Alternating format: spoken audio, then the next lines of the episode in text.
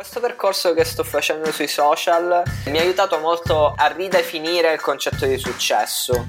Io prima vedevo personaggi come Fedez, come molti altri che definiamo noi star eh, di questo mondo che viviamo, le vedevo come un qualcosa che irraggiungibile dove vorrei essere io. Vivendo le esperienze però che ho vissuto io, soprattutto attacchi di panico, attacchi d'ansia, ho capito quanto in realtà eh, va ridefinito il concetto di successo. Per me ad oggi il successo è l'essere sereni e l'essere veramente felici di quel che si fa. Benvenuto a Pensa che ti passa, un podcast per gente curiosa. Parole e opinioni non richieste su come diventare la miglior versione di noi stessi. Siamo Matteo e Tommaso e quando abbiamo voglia facciamo quattro chiacchiere su quello che ci passa per la testa. Quotidianità, paure della nostra generazione, intelligenza emotiva, pensieri, parole, opere e omissioni.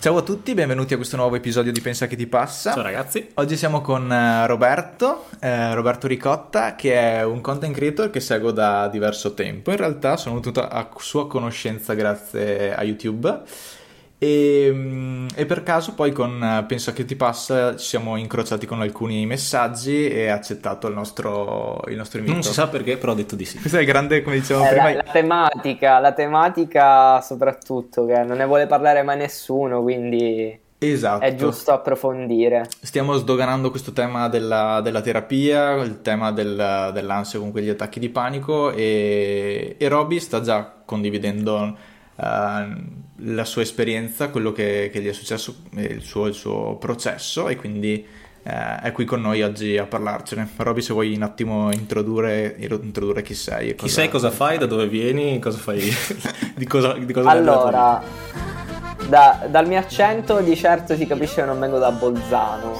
Trento? Eh, no? Eh, lì vicino, lì, lì vicino. vicino. eh, allora, io sono sono un content creator ad oggi che ha un passato da videomaker freelance e autore televisivo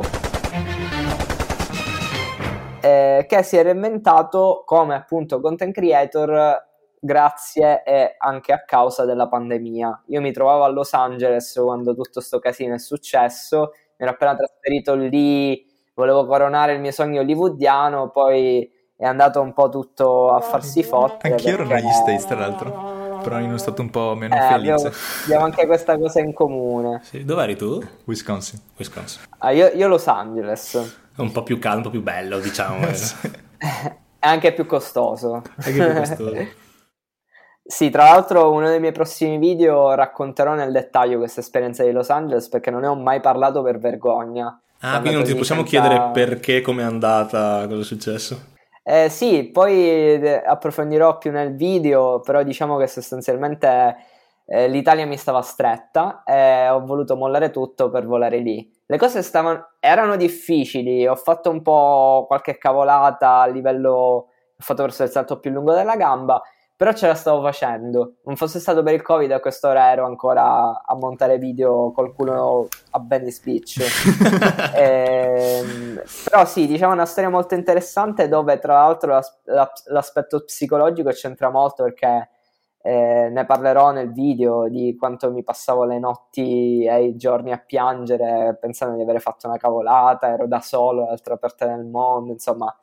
Non voglio spoilerare troppo, però sì, era quello il mio, il mio posto dove mi trovavo ad inizio 2020. Poi è arrivata la pandemia, sono tornato a casa e ho detto, vabbè dai, facciamo video su YouTube. Ed è da due anni ormai quasi, sembra assurdo che siano da due anni questa situazione, però eh è sì. da due anni quasi che faccio lo YouTuber. Il primo anno è stato un anno di eh, di esperimenti perché veramente non sapevo nemmeno di che cosa parlare sul mio canale. Eh, tant'è che cominciai a raccontare tutte le mie storie, la mia esperienza televisiva, eccetera, eccetera. Il secondo anno invece è stato nel 2021, un anno di eh, creazione del mio, del mio stile. Eh, mi piace tanto raccontare storie con l'utilizzo di animazioni oppure riprese particolari che essendo un videomaker, solitamente chi, chi, si approccia al mondo di YouTube poi diventa, eh, diventa videomaker dopo, acquisisce le conoscenze da videomaking dopo. Io ho fatto il processo inverso, nasco videomaker e mm, sto cercando di, ad- di adattarmi a youtuber. Eh, a volte essere troppo videomaker non porta tanto bene su YouTube perché comunque sono due cose completamente La perfezione, noi siamo dei fan del done is better than perfect, quindi fare Esatto, perdere quel esatto. perfezionismo che invece hai se sei videomaker. Anche non perfetto, però farlo piuttosto che aspettare e tenerlo nel cassetto. Sì, sì, esatto, cioè trovare una via di mezzo è quella è la cosa- una delle cose più difficili che soprattutto sui social, perché fino a quando c'è un cliente di mezzo, dici vabbè, fino a quando piace al cliente, eh, quasi ti distacchi dalla cosa, però quando crei qualcosa di tuo, dove ci metti il nome, la faccia, Eh, la quella voce, cosa diventi tu, no?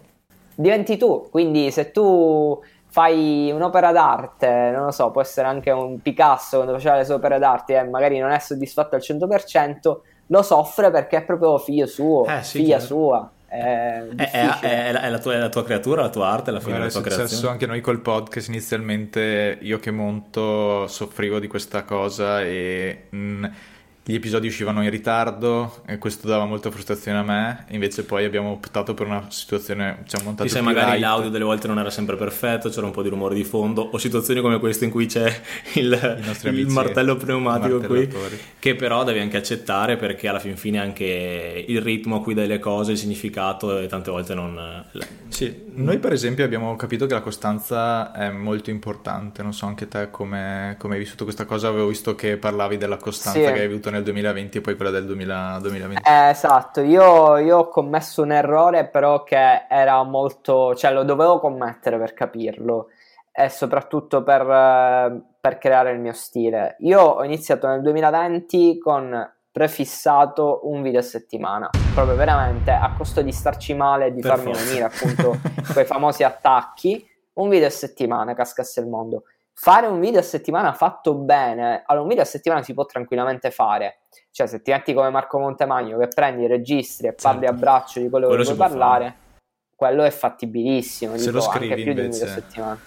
Se lo scrivi, ma soprattutto non tanto scrivere quanto proprio montarlo, Eh, sì. montarlo, fare effetti speciali, Poi fare le animazioni, deve andare in, altri- in altre location, è un casino. Esatto, un video a settimana è follia pura. L'ho fatto. Nel 2021 invece ho fatto l'errore di, siccome io vedo spesso bianco o nero, proprio andare dal totale opposto nel faccio un video al mese che deve essere un capolavoro, perché io sono, devo fare il regista, io questo voglio fare nella vita, e allora un video al mese, però ste dinamiche su YouTube non funzionano tantissimo, perché YouTube è un social media, vuole l'interazione, ma non è solo quello, è anche una questione di creatività, perché eh, una cosa che ho vissuto nel 2020 e che nel 2021 è un po' calata, eh, io mi sono sentito quasi come se nel 2020 fossi stato molto più creativo, ma perché è un dato di fatto che se tu più crei, più ti vengono idee. Eh, ed è l'approccio che sto utilizzando adesso di nuovo nel 2022. Sto scrivendo veramente una serie di video, sto andando super a rilento perché ho appena assunto un montatore video, sto facendo il sito, quindi comunque ancora mh, più di un video al mese non riesco a farlo. Però il potere di ad- delegare anche lì è importantissimo. È difficilissimo anche, Eh, è è, difficile. proprio molto difficile. Eh, però sì, il fatto è che più crei, più eh, vieni stimolato da questo processo di creazione. L'importante però è sempre trovare una via di mezzo, perché è pur vero che se invece ti metti a creare, però devi creare troppo, poi lì la tua creazione si inibisce, cioè la tua creatività si inibisce. Esatto, infatti mentre parlavi a me veniva in mente proprio l'importanza di questi due mondi, cioè da una parte più crei, più ti metti in gioco, più effettivamente stimoli la tua creatività, ma la creatività è anche una, una cosa che non ha delle vere regole e devi lasciarle il suo spazio, quindi se, se sei troppo compresso da deadline, da scadenze, da, da limiti che, che ti autoimponi molte volte, non riesci a essere creativo, quindi eh, è sempre un giusto balance fra quantità di stimoli che ti dai, ma anche spazio che ti lasci per, per lasciarla fluire, perché alla fin fine è una cosa che non controlli. Sì, fondamentale, fondamentali sono secondo me i momenti morti. Sì. Nel La senso noia. che, ehm, allora, ci sono, soprattutto sui social, ci sono periodi in cui il tuo profilo magari va forte, i tuoi video vanno fortissimo. Ehm, il discorso è che se ti fai troppo prendere da quella cosa lì, da voler re- rimanere sempre sull'onda, sempre sull'onda, eh, rischi appunto di essere schiacciato da tutta questa situazione qui. Cioè ti comprimi, com- la situazione secondo me ti comprime, ti comprime troppo e quindi la tua creatività ne viene meno. La creatività, cioè eh, io a volte sto magari anche una settimana a scrivere un video di, dalla durata di 13-15 minuti, ma perché ci sto una settimana? Perché ho bisogno dei momenti morti per poter farmi venire eh, l'ispirazione più bella rispetto a semplicemente scrivere un video perché lo devo fare. Dall'altro punto di vista, però, avere anche una deadline ti aiuta perché mi sono ritrovato spesso a scrivere video in due giorni, anche belli, quando in realtà senza deadline magari ci sto pure un mese a scriverli. Secondo me è sempre trovare una via di mezzo, cioè non è o bianco o nero, è quello l'errore che io spesso faccio di essere o bianco o nero. La, vivere momenti morti, però con la consapevolezza che comunque uno è un lavoro a tutti gli effetti e due hai bisogno di essere comunque, di battere sempre il martello il nel chiodo perché esatto. è fondamentale, se no ti fermi e poi sei perso. Volevo toccare un altro, un altro tema che è anche eh, la creatività derivata dalla contaminazione. Ne parlavo proprio prima con Matte, mh, mm, che cominciò a soffrire questa cosa da, da freelance. Ho avuto un periodo in cui lavoravo con altre persone e sentivo la loro influenza non necessariamente nel mio campo, ma un grafico, un copywriter, ma comunque c'erano uh, delle influenze eh, tu hai fatto un periodo a Milano in cui credo che questo uh, fosse elevato all'ennesima potenza perché potevi uh, incontrare persone, hai fatto il periodo uh, della rubrica story, Storyteller, non, se non ricordo Storytelling, male. sì. Storytelling, scusa, in cui hai intervistato Ascani, eh, Malloru e penso avessi comunque molti contatti con altre persone. Adesso che sei di nuovo a, a Palermo, e sei nel tuo appartamento e c'è il covid e queste cose qui, riesci comunque ad avere contatti eh, all'esterno che ti possono ispirare oppure semplicemente per te non è mai stato un problema? Allora, ehm, io vivo sempre emozioni contrastanti quando sto a Milano e quando sto invece qui a Palermo. Perché c'è da dire una cosa, il motivo per il quale ho vissuto due anni a Milano è proprio la bellezza di essere al... ti senti un po' al centro del mondo almeno al centro dell'Italia, anche se non è proprio al centro geograficamente, però dico, sei eh, sostanzialmente tutti sono lì. Ora, il discorso è che con i social, quantomeno per me non ho scoperto, i social esistono da una vita ormai, io l'ho scoperto solo da due anni, eh, questa cosa qui viene un po' meno. Nel senso, io continuo comunque ad avere contatti, continuo comunque ad essere in contatto con gente di tutta Italia, di tutto il mondo, semplicemente perché vedono i miei contenuti, io, vengo, io vedo loro e è bella lì. E... Ehm, Esattamente come sta succedendo adesso con noi. Esatto, esatto. E, ehm, il discorso è che sicuramente eh, stare in una città come Milano, dove, o Los Angeles ad esempio, come esempio prendiamolo, ne parlo proprio nel video che uscirà prossimamente, e sono città dove il networking è proprio la base delle, delle fondamenta di, di, metro, di, quelle metropoli. E, ed è, secondo me la, conti, la, contaminazione non è una cosa di cui bisognerebbe soffrire, anzi dovrebbe essere il nostro cavallo di battaglia.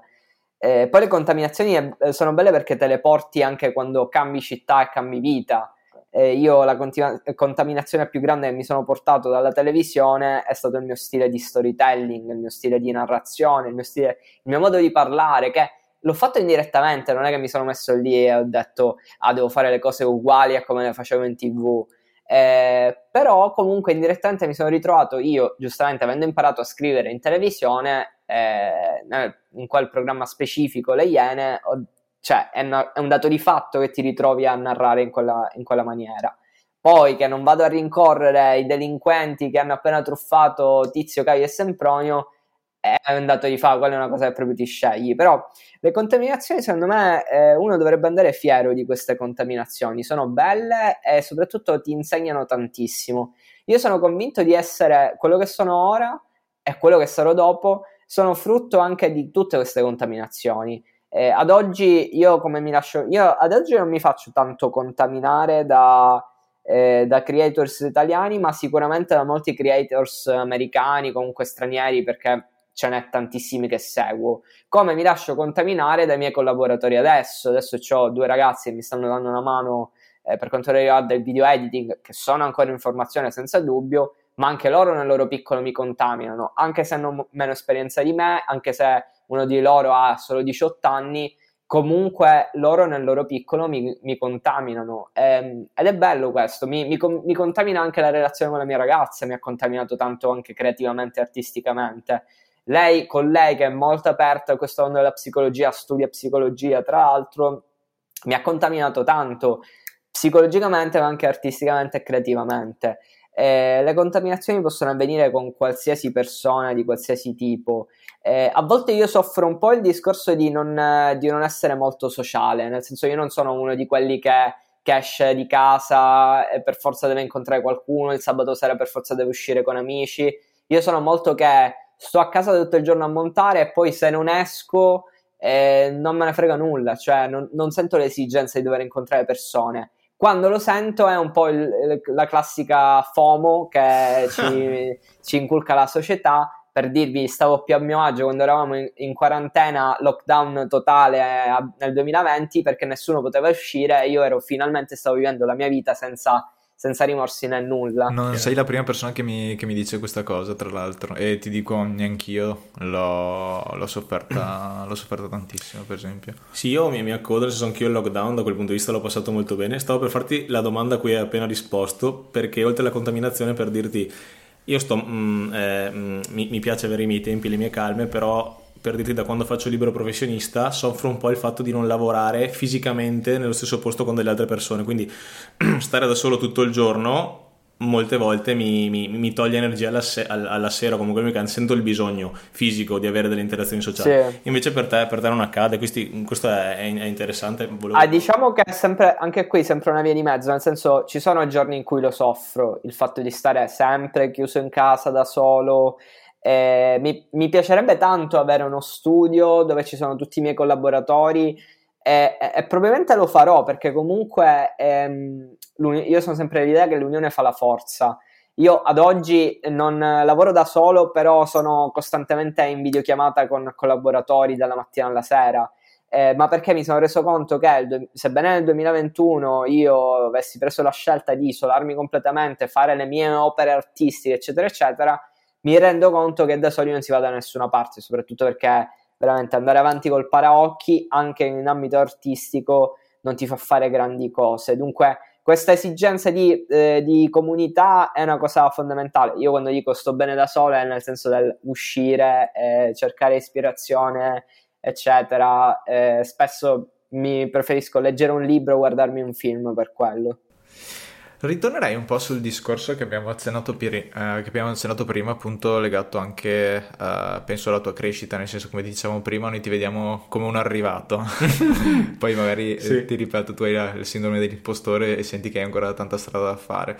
Volevo mh, affrontare questa cosa del... Noi vediamo sempre persone che fanno successo, le vediamo con questa, questi occhi a cuore, ma non sappiamo lo sforzo che c'è dietro, i processi che ci sono stati e tu hai appunto condiviso questa cosa della, di Fedez che ti aveva, aveva, condiviso un tuo contenuto relativo ai suoi concerti e i tuoi social erano esplosi e tu... Sei eh, andato in tilt per un, per un attimo, no? Esatto, quindi cosa c'è dietro il successo? Cioè non, non sono ci sono anche tante Perché cose da fuori belle, si vede solo la parte positiva. Ma penso ci siano anche tante esatto. cose da, da, raccontare, quindi se hai voglia di, di, condividere un po' questo e anche come eh, hai iniziato la terapia, tra l'altro credo che la, sì. eh, la tua ragazza ti abbia aiutato in questo... Sì, in mi questo... ha spinto molto lei a farlo. E è successo sì. la stessa cosa con me nel 2020 e, e, quindi se volevi sì, poi noi entrambi la facciamo e la psicoterapia è uno dei baluardi di questo podcast quindi eh, siamo dei e grandi sostenitori cominciato nel 2020 quindi molto recente anche per noi quindi sì, sentire, sì, vedere il tuo processo mi ha, cioè, mi ha fatto super piacere. Quindi se voglio di condividere un po' allora io grazie allora mh, questo percorso che sto facendo sui social soprattutto l'ultimo anno il 2021 eh, mi ha aiutato molto a, defini- a, ridefinire il concetto di successo. Io prima vedevo personaggi come Fedez, come altri, molti altri che si definiscono star, che definiamo noi star eh, di questo mondo che viviamo, eh, le vedevo come una, un qualcosa che è irraggiungibile dove vorrei essere io e di bellissimo. Vivendo le esperienze però che ho vissuto io, soprattutto attacchi di panico, attacchi d'ansia, questo e quello, facendo esperienza su questo settore, ho capito quanto in realtà eh, va ridefinito il concetto di successo. Eh, per me ad oggi il successo è l'essere sereni e l'essere veramente felici di quel che si fa. Eh, può, può, avere successo, eh, un, cioè per me eh, mio padre ad esempio eh, o mia madre sono delle persone di successo nonostante siano impiegate statali che non guadagnano milioni al mese, ma sono felici e sono tranquilli con la loro vita, si ritagliano il loro spazietto per stare assieme, per amarsi, hanno i loro figli, eh, dei bei figli. eh, dei figli molto eh, belli, di successo tra l'altro. è di successo per loro. Eh, per me quello è il successo, cioè eh, anche la semplicità, eh, il successo nelle piccole cose. l'errore che ho fatto all'inizio era quello di vedere il successo solo ed esclusivamente nei numeri per me Fedez che mi tagga e l'Instagram che mi esplode era motivo di vanto, cioè io eh, ero uscito di casa perché non riuscivo più a stare chiuso, ero proprio troppo, l'adrenalina che scorreva nelle vene era troppa e mi ricordo che camminavo e cercavo lo sguardo nelle persone che poi Palermo è più piccola rispetto a Roma o Milano, dunque è più facile che qualcuno ti fermi, è, è tipo quasi e, e, ero gasato quando qualcuno mi fermava e mi diceva ah ma quello è quello che l'ha taggato Fedez, Fedez. perché Fedez tutti lo seguono. E per me questa cosa mi gasava. Non che sia sbagliato nel senso no l'ego ce l'abbiamo tutti è normale. Esatto però ehm, ho rivalutato nell'ultimo anno che quello non è il successo cioè quella è più una vanity metrics e basta totalmente però come fai a bilanciare queste due cose? Nel senso, perché effettivamente anche per il lavoro che fai tu e per il progetto che abbiamo noi, anche se effettivamente noi siamo mega d'accordo con quello che hai detto, le metriche non sono una cosa più importante, però hanno un peso perché se la gente sì. vede i tuoi contenuti, se tu fai i numeri, effettivamente è lì che cresci, no? Quindi come fai a bilanciare? Ma infatti, ma infatti il segreto non è annullare eh, completamente l'emozione che provi negativa da parte di quella roba lì, perché comunque le emozioni negative, le sensazioni negative non smetteranno mai di esistere, non è, cioè a meno che non sei Gandhi, ma poi io penso che pure Gandhi abbia... Pure Gandhi c'aveva i 5 minuti che gli giravano esatto, le balle. C'erano quei 5 minuti dove che spalle, era scazzato, oppure gli stava sul cazzo qualcuno, sicuro, cioè è un essere umano è fatto così Ehm, il segreto è non farsi però affondare da quell'emozione là.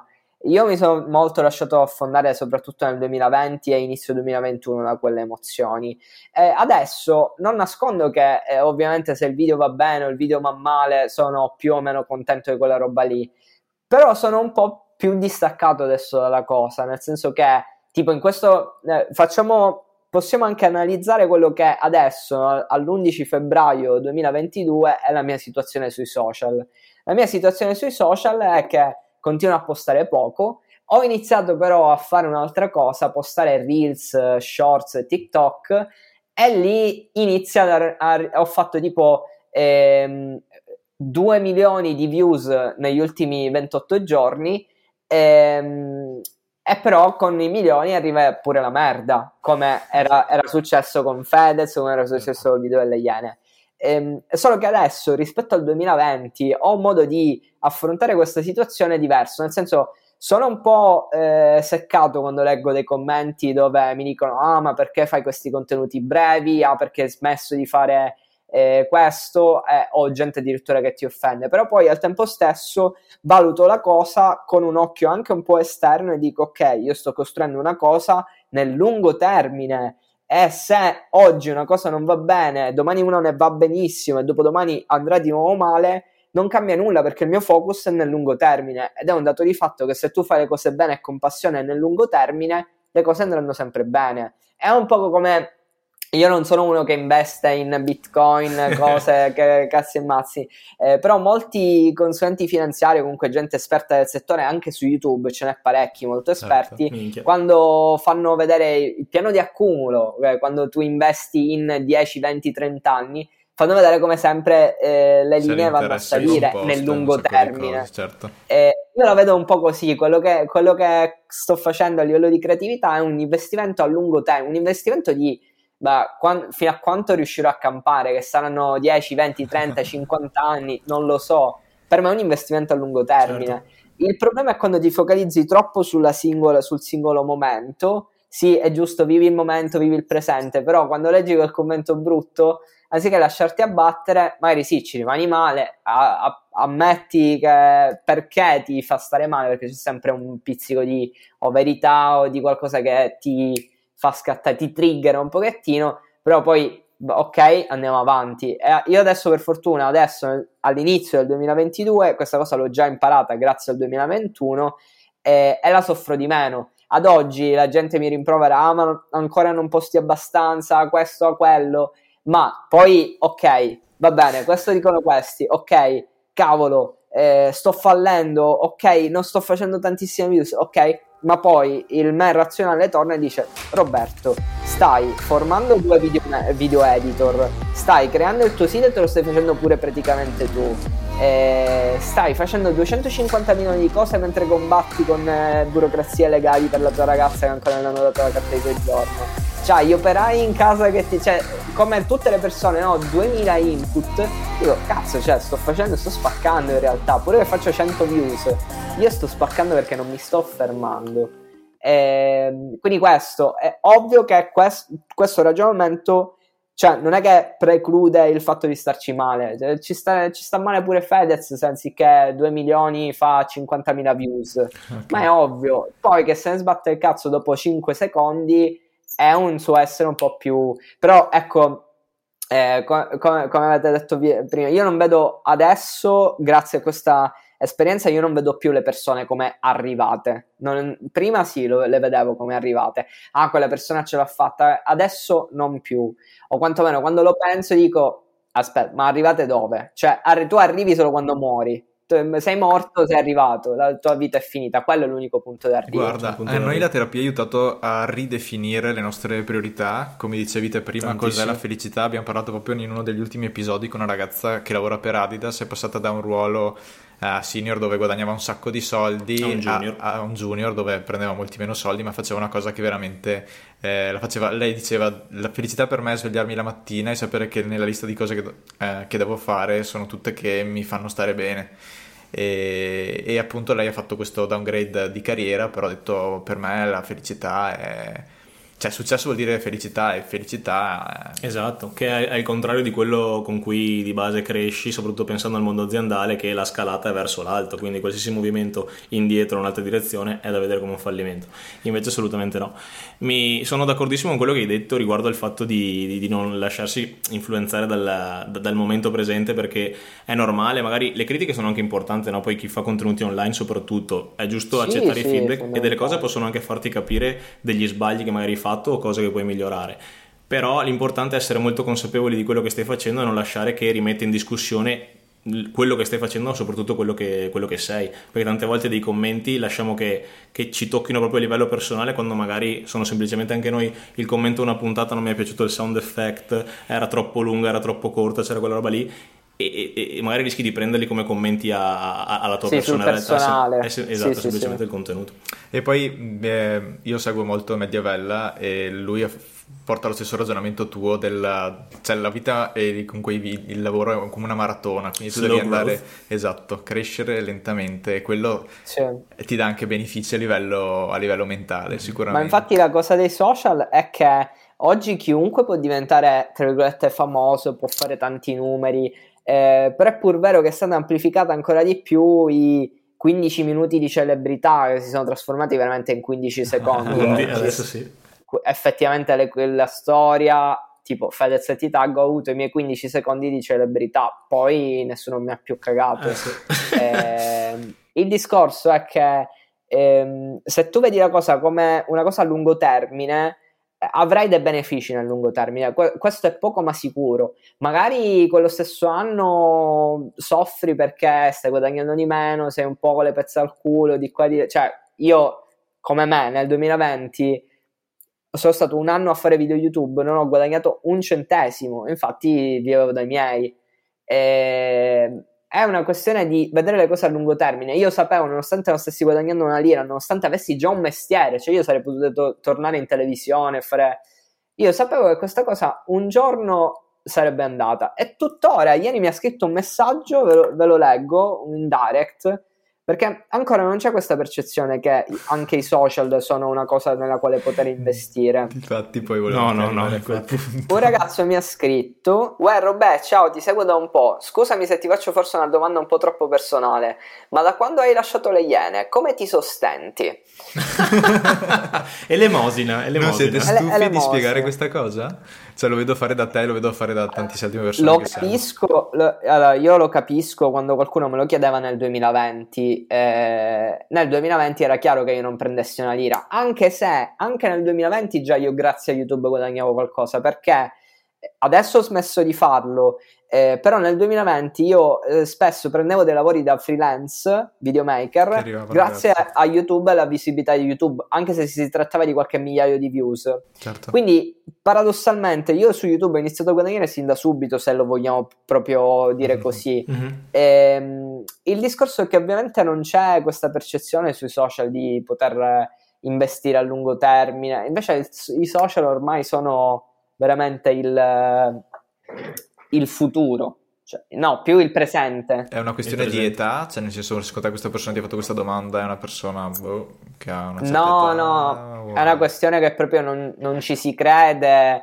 eh, c'è magari chi non è molto dentro questo, eh, questo settore, magari non lo capisce bene, adesso non lo so, potrebbe essere una persona che fa tutt'altro nella vita, che fa, non lo so, il filosofo, Certo, certo. eh, senza offesa ai filosofi in ascolto, cioè qualsiasi lavoro in realtà che non c'entra con i social, però il discorso è che ad oggi qualsiasi cosa tu faccia la puoi portare sui social e ne puoi avere un beneficio. Sì, guarda, per noi eh, pensa che ti passa è questo, cioè noi partiamo da, da delle chiamate durante il lockdown in cui semplicemente ci chiamavamo per confidarci, per parlare di tematiche nostre, come hai detto te, del lavoro. I nostri momenti di depressione nera. E, e abbiamo detto queste cose in realtà possono tornare molto utili anche ad altre persone e è quello che sta succedendo. Anche noi abbiamo fatto un anno di rodaggio e da dicembre non si sa cosa è successo, cioè non stiamo Abbiamo facendo iniziato a crescere però più del solito. la crescita è cambiata e, e anche il podcast, per quanto possa sembrare una uno strumento così lontano, io guardo sempre oltreoceano, è comunque eh, un- uno strumento che può portare a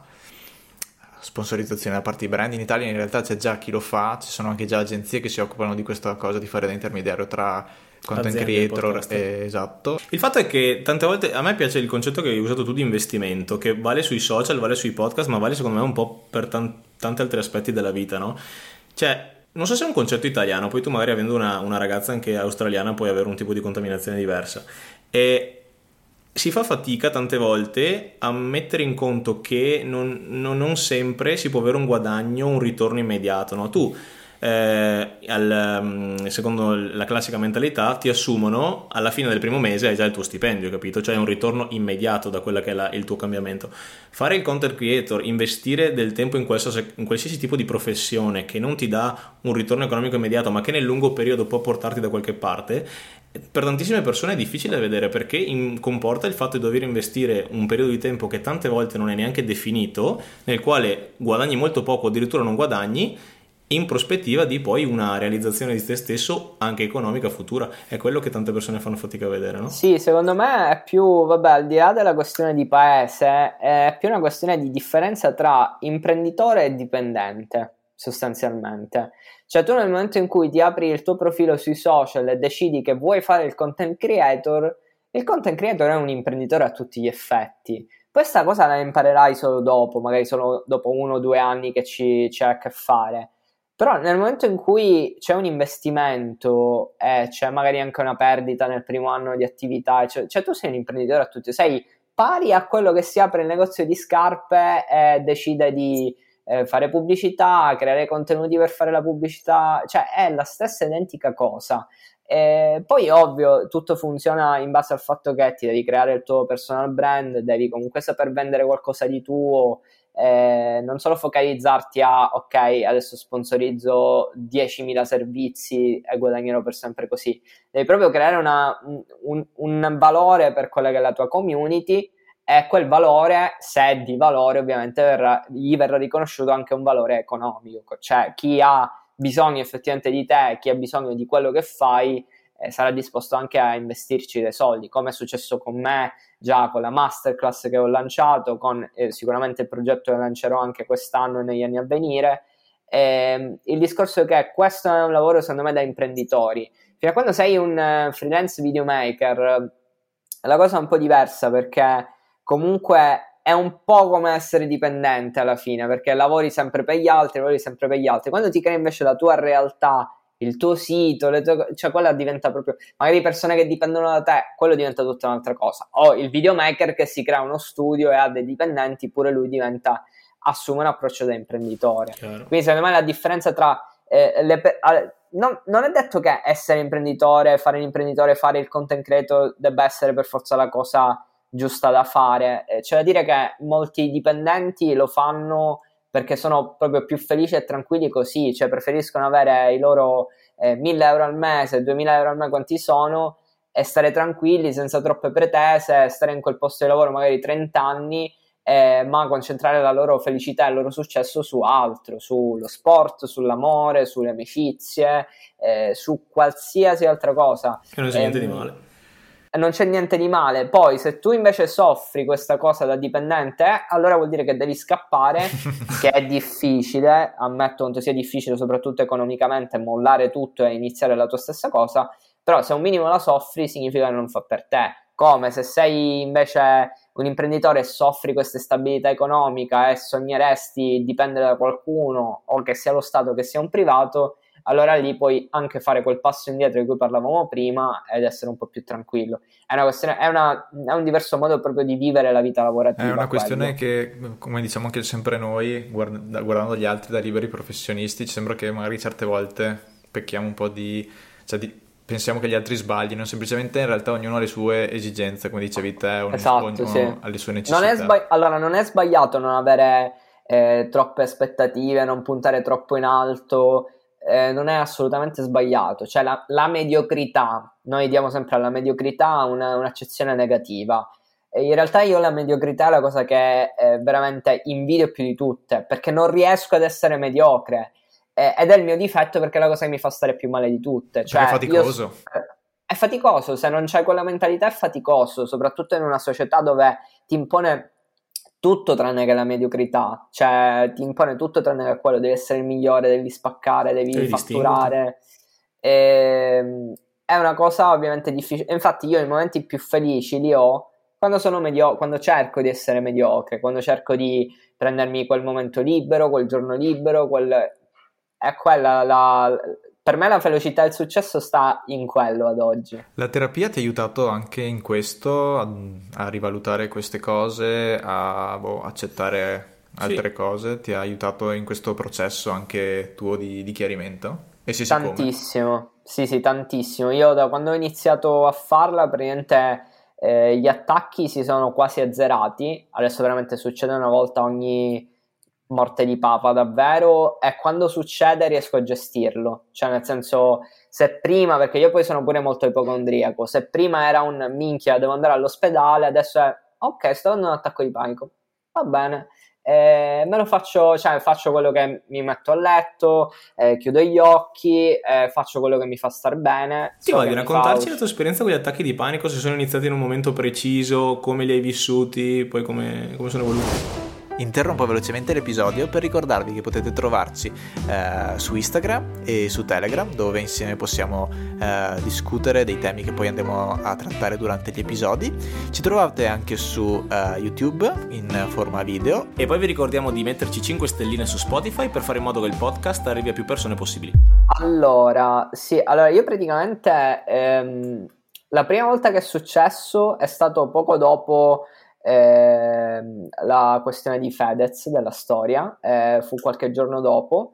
Ehm, in realtà eh, la cosa che ho scoperto di questi attacchi di ansia, panico, con, quello, eh, tutte queste condizioni che, insomma, che ti sembra, dove ti sembra quasi di morire soffocare, eccetera, eccetera, in realtà non hanno sempre una causa ben specifica. Cioè, non è che ti succede una cosa e allora subito ti viene. Sì. Cioè, non è come uscire fuori con i capelli bagnati quando ci sono due gradi e ti viene la febbre e allora viene una febbre perché sei andato fuori con i capelli bagnati.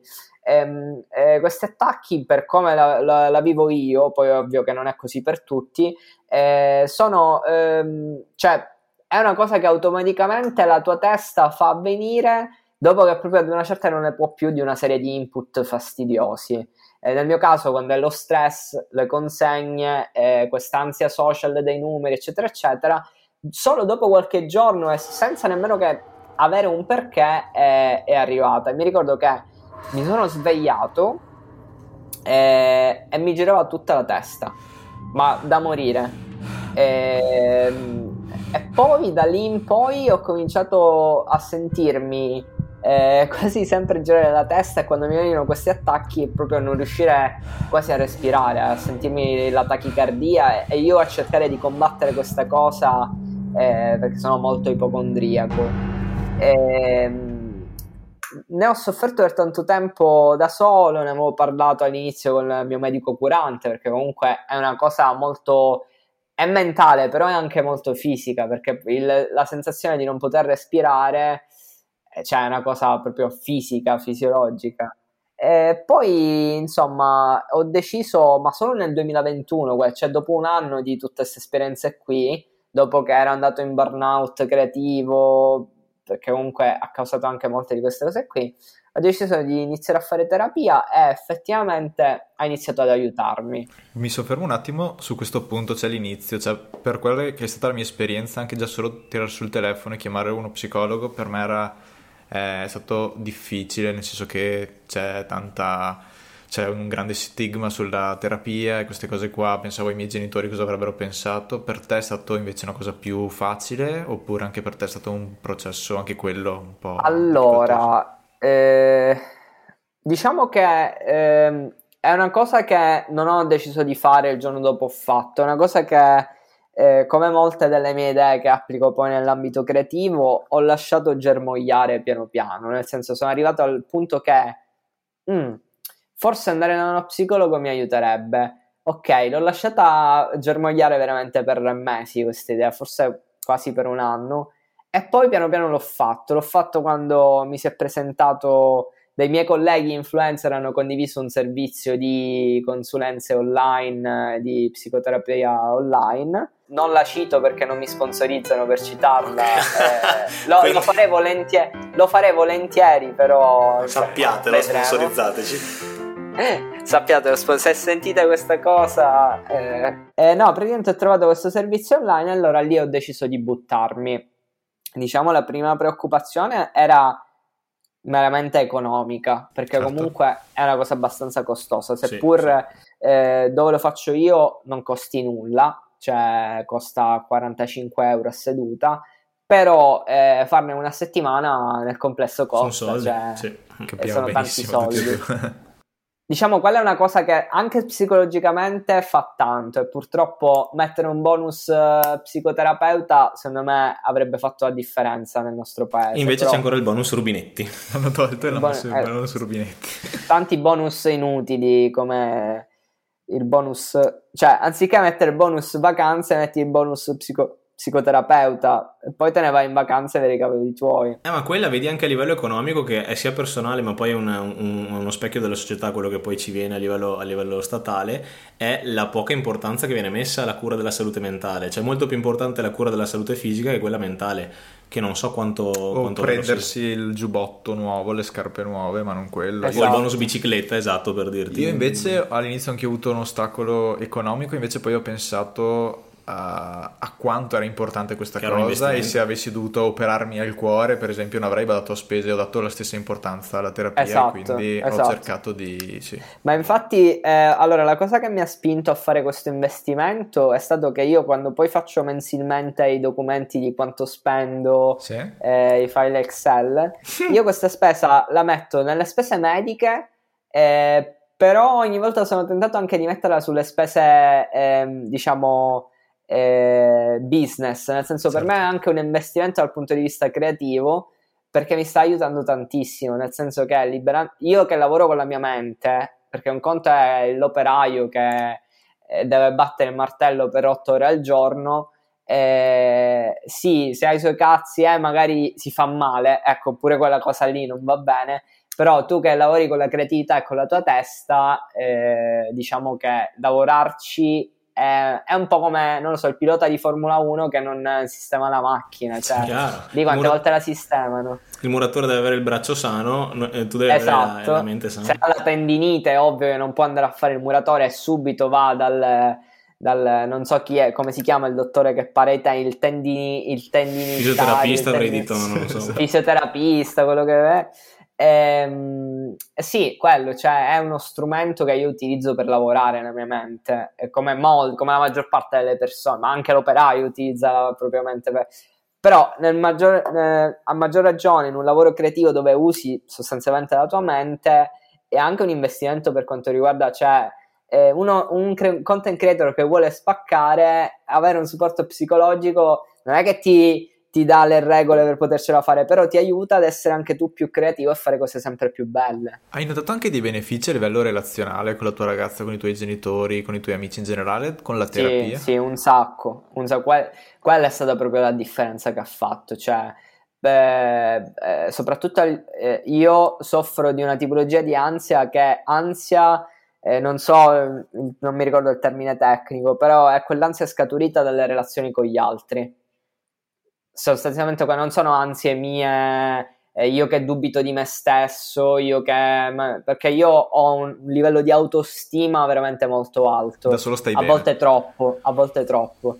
Ehm, ecco, magari ti chiediamo la... poi come aumentare l'autostima allora. eh, purtroppo lo... io sono fatto così, però ehm, il mio problema è la relazione con le altre persone, cioè eh, quella è la cosa che più mi fa entrare in ansia di tutte. La... Queste sedute mi hanno aiutato tantissimo a migliorare relazioni con la mia ragazza, con i miei genitori, con gli amici e soprattutto al quello che dicevo all'inizio, non sentirmi in colpa se magari non, eh, non so, non, non esco, non, eh, o sento questa FOMO di dover uscire, dover fare, dover andare, eh, fare perché si deve, ma semplicemente fare quello che mi piace più fare. Dunque, se preferisco stare a casa e isolarmi, va pure bene così. Anzi, b- devi saper stare di più da solo, non devi avere bisogno di, di stare per forza con gli altri.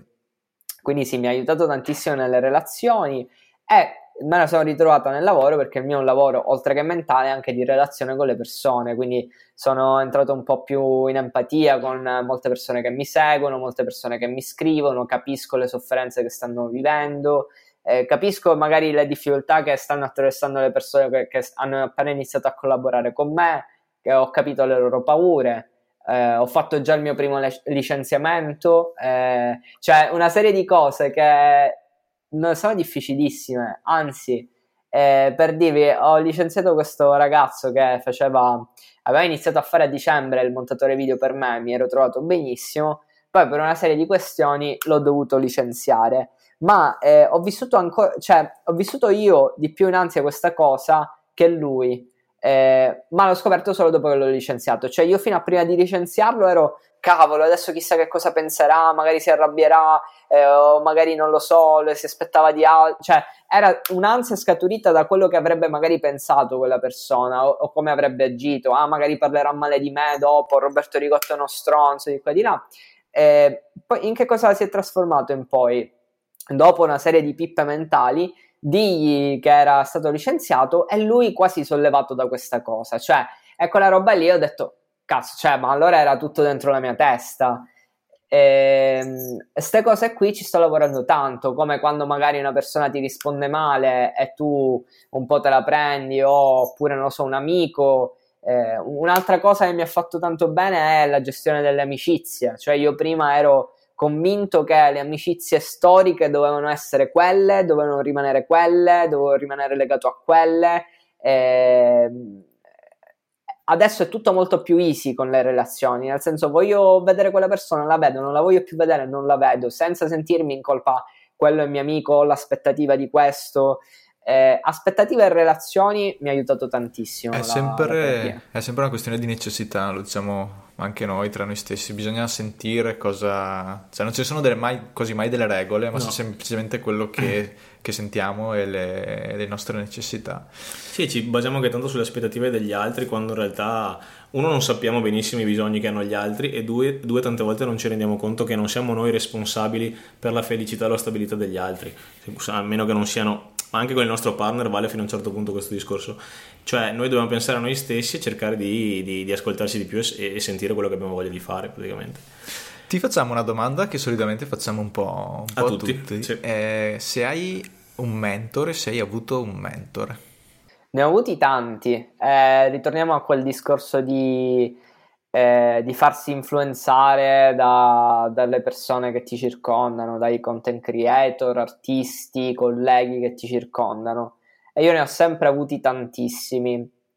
Diciamo che eh, ad oggi un po' di meno questa cosa, perché lavorando, essendomi creato la mia realtà, eh, non ho proprio un vero e proprio mentore. Ho dei piccoli mentori nei vari settori, che può essere il legale col quale lavoro, è il mio mentore dal punto di vista legale, il, non so, il, lo sviluppatore web, cioè tutte robe che, che non conosco, loro sono i miei mentori che mi stanno aiutando ad approfondire certe conoscenze. Prima però, prima di cominciare a fare sta roba qui, io mi circondavo di mentori, cioè mi attaccavo magari ad una persona e, e come una sanguisuga acquisivo tutto quello che, tutte le conoscenze, tutte le cose mi è capitato con un paio di videomaker qua a Palermo di farlo, che mi hanno veramente insegnato a montare video in maniera professionale. Eh, mi è capitato quando lavoravo in televisione con la persona con la quale lavoravo eh, e con eh, il mio capo, eh, autore. mi è capitato quando sono andato a Los Angeles. Oggi, diciamo, diciamo un po' di meno, cerco di eh, avere tanti piccoli mentori, non focalizzarmi solo in un'unica direzione, perché ho capito quanto in realtà vasto sia, eh, quanto vaste siano le cose che io posso imparare e focalizzarmi solo in una, un'unica direzione. Nel passato mi focalizzavo sul videomaking, fare riprese migliori e montare cose migliori. Oggi ho capito che eh, mia, il mio bisogno, la mia necessità è diversa eh, ad esempio, mi sto molto appassionando alla scrittura, mi sto molto appassionando ancora di più alla lettura di quanto lo, lo fossi prima, negli anni precedenti. E, e sto meno, tras- cioè sto un po' più trascurando tutti gli aspetti tecnici, pratici.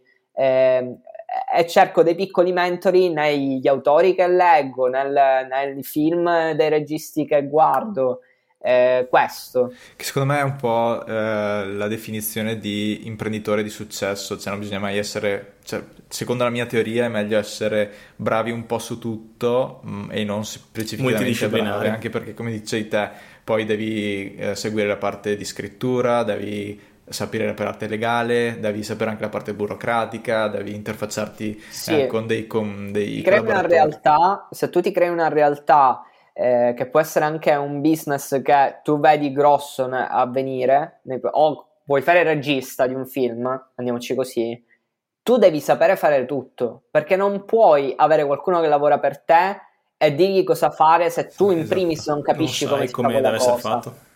Esatto. Poi questo cosa causa? Il contro più grosso che poi magari ti focalizzi a fare tutto bene? No, nemmeno ti devi fa- focalizzare a fare tutto male, però devi avere l'umiltà di voler imparare tutte le cose che ti circondano. Cioè, eh, io il documento legale me lo leggo tutto, eh, capisco perché è stato fatto, quali leggi fa riferimento. Poi domani me le scordo, non sto lì a studiarmele, a ripetermele come fa mia sorella che studia giurisprudenza. Però eh, sicuramente... Ciao, Ciao sorella. Che, che, tra l'altro eh, ieri ha preso un 30 lode e mi ha comunicato che non può prendere più lodi, cioè nel senso ha se prenderà altre lodi, finito le lodi. Non, non, ha finito le lodi, non, eh, pure che le prende non influenzeranno più il voto finale. Okay. Ah, e io ho detto fantastico, basta studiare, ba- smetti cioè, di studiare. Basta. E invece no, lei studierà ancora. Ancora. Anche qui, cioè, sono ambiti diversi, obiettivi diversi, pure lei nel suo piccolo vivrà tutte le sue sfide, tutte... il numero, per lei il numero è quello, il eh, voto, certo. come per molti altri studenti. Eh, però sì, diciamo, il discorso è quello. Quando hai a che fare con altre persone è importante sapere tutto quello che loro fanno e se non lo sai te lo studi perché se no come puoi pretendere di coordinare qualcuno, essere team leader di qualcuno se non lo sai fare in primis tu da solo. A me eh, ha fatto fare click nella testa quando dicevi anche appunto mi sto concentrando su altre cose come la scrittura, la lettura, che poi ritorna anche il discorso della contaminazione che facevamo prima, no? è molto importante contaminarsi anche a livello personale di nuove idee, di nuovi spunti che ti possono dare direzioni diverse. E tu, eh, da questo punto di vista, um, co- um, quali sono le, le, le, tue fonti di ispirazione principali in generale o al momento? Sia in YouTube, magari degli youtuber che ti piacciono, ma anche come film, libri o, o, o personaggi particolari che, ti, che segui, che ti piacciono? Allora, al momento diciamo che è da un po' di mesi che è così, eh, più la lettura. Cioè, quella è sempre stata la cosa che più di tutte ha fatto la differenza. Cioè, io sempre negli ultimi anni letto, letto libri magari di... Eh, come si dice in italiano? Crescita personale. sì, sì. Eh, sì, a volte perché leggo tutto in inglese io e quindi certe volte cerco di tradurre dei termini tipo è un po' così. È un più un contro che un po' perché io faccio video in italiano, quindi a volte mi ritrovo tipo a fare 10 take perché non mi viene la parola. È vero, però sai che tante volte dei contenuti in italiano magari molto importanti o non li trovi o li trovi tradotti male, quindi non so quanto sia un contro. Sì, questo è vero. Eh, eh, quindi eh, le scelte più importanti della mia vita, eh, finora, vita professionale, le ho prese eh, dopo la lettura di un libro. Cioè, mi ricordo quando me ne sono andato a Los Angeles, eh, l'ho fatto dopo aver letto un libro, cioè proprio mi sono deciso, l'avevo in testa, non sapevo se farlo. Ho letto sto libro e ho detto devo, devo, andare. Eh, si chiama The Deep di Seth Godin. Poi eh, eh, il discorso è questo, eh, c'è stato pure un periodo in cui mi sono rotto le palle dei, vi- dei libri di crescita personale. crescita personale. Io difatti ho già raggiunto quella, sì, ne ho letti sì, tanti sì, anch'io e adesso invece sono ritornato a qualcosa di più boh, romanzi, perché secondo me ci sono anche dei cicli da... Sì, è una questione di Sì, fase, esatto, devi ascoltarti. La, soprattutto una cosa che ho imparato è che un libro se lo inizi non per forza lo devi finire. Esatto. Io, guarda, eh, avrò avuto... Adesso ho il Kindle, per fortuna, che mi fa risparmiare eh, soldi, mi fa risparmiare carta, mi fa risparmiare spazio a casa. Io nel Kindle ci avrò tipo almeno 10 libri, di cui li ho letti tipo tutti e 10 a metà. Almeno 10. Eh, prima però quando fi- erano fisici era ancora più difficile e pesante la cosa perché dovevi andare lì al negozio a comprartelo o lo dovevi prenotare su Amazon e ai tempi 5 anni fa quando li prendevo ancora Amazon eh, Prime qui in Sicilia non c'era e quindi i libri che venivano persino da, dalla Gran Bretagna perché in inglese, ho sempre letto in inglese, arrivavano dopo una settimana per certo. dirti, cioè quindi era un, un, una cosa macchinosa. Io avevo quel libro, quel libro andava finito fino a... Era una missione quel libro. sì, e io sì. la dovevo completare una da, sfida da buon stesso. soldato. E poi andava a finire che mi rompevo il cazzo e per due mesi smettevo di leggere perché mi rompevo il cazzo a leggere. Mentre invece la bellezza di poter passare da un libro all'altro, c'è, c'è, veramente una libertà incredibile e ti consente di farti ispirare da tante... Cioè, spesso e di essere costante anche, anche.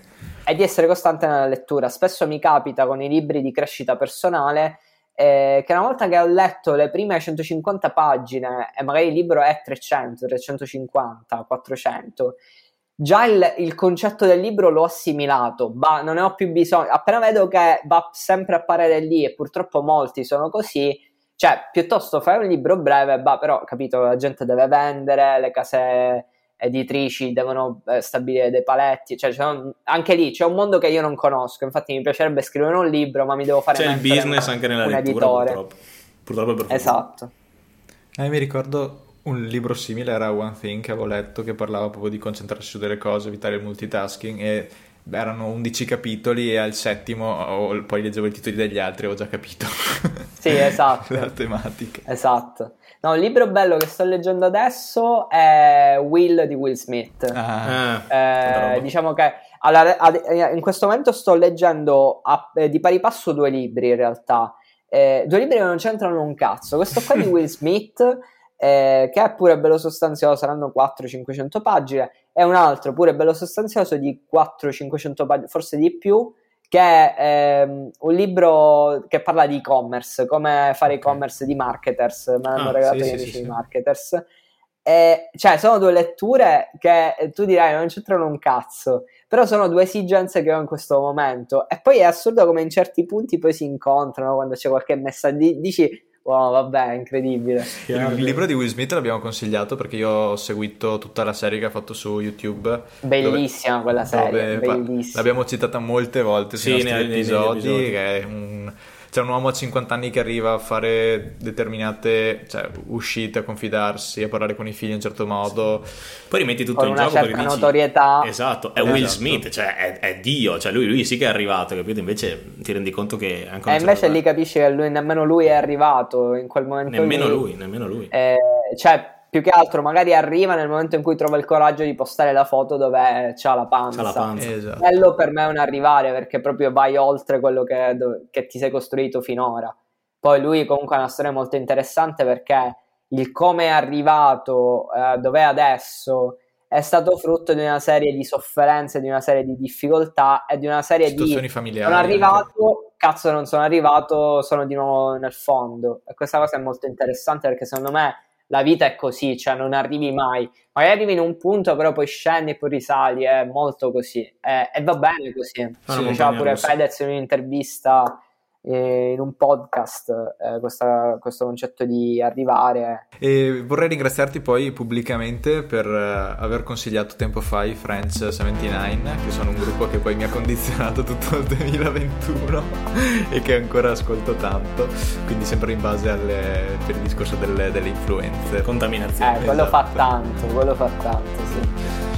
Roby, eh, secondo me siamo arrivati anche un po' all'epilogo. Sì. Ti ringraziamo per esserti anche aperto, per averci raccontato le tue fasi. Speriamo che possano essere boh, di ispirazione. Sicuramente ispirazione per qualcuno. E... Per chi anche ha il dubbio di iniziare la terapia, abbiamo capito che non, cioè, non si rischia niente a farla, quindi tanto vale, tanto vale provare. No, solo, non hai nulla da perdere, hai solo da acquisire. Solo da guadagnare. Pure lì ci vuole un po' di tempo, nel senso prima di trovare i benefici è, è, bello soprattutto quando crei una connessione col eh, tuo terapeuta. Quella è una cosa bella, cioè vi capite, sa tutto di te, sì, eh, sì. c'è un'intesa pazzesca, La, però devi avere il culo di trovare quello giusto. Bravo, quello, non, capita con tutti, è una questione di chimica anche lì, eh? È una questione di chimica. Io a primo colpo, subito, cioè sito anch'io, internet, anch'io ho scritto uguale. i miei problemi, le Ma mie è cose. Culo, eh? È proprio culo. culo. E basta, è stato anche bello condividere il concetto di felicità e di successo, quindi ritarare quali sono le nostre priorità. Non so quanti anni hai, ma io ne ho appena fatti 30 e ci sono arrivato di recente a questo concetto. Sono felice di averlo eh, assimilato. Esatto, però non credo sia così. Vedo tanti coetanei o tante persone vicine che non che hanno ancora questa idea di, di, successo invece di come, di come la definivi, cioè, definivi sì. prima. E basta, quindi grazie mille per essere stato grazie con per essere stato con noi, è stato molto divertente e soprattutto è una chiacchierata che può essere utile a chiunque, non solo a chi vuole fare contenuti sì, su... Sì. Me, me, lo auguro, me lo auguro. Sicuramente. Assolutamente. Alla prossima? Alla prossima. Grazie ragazzi, a presto.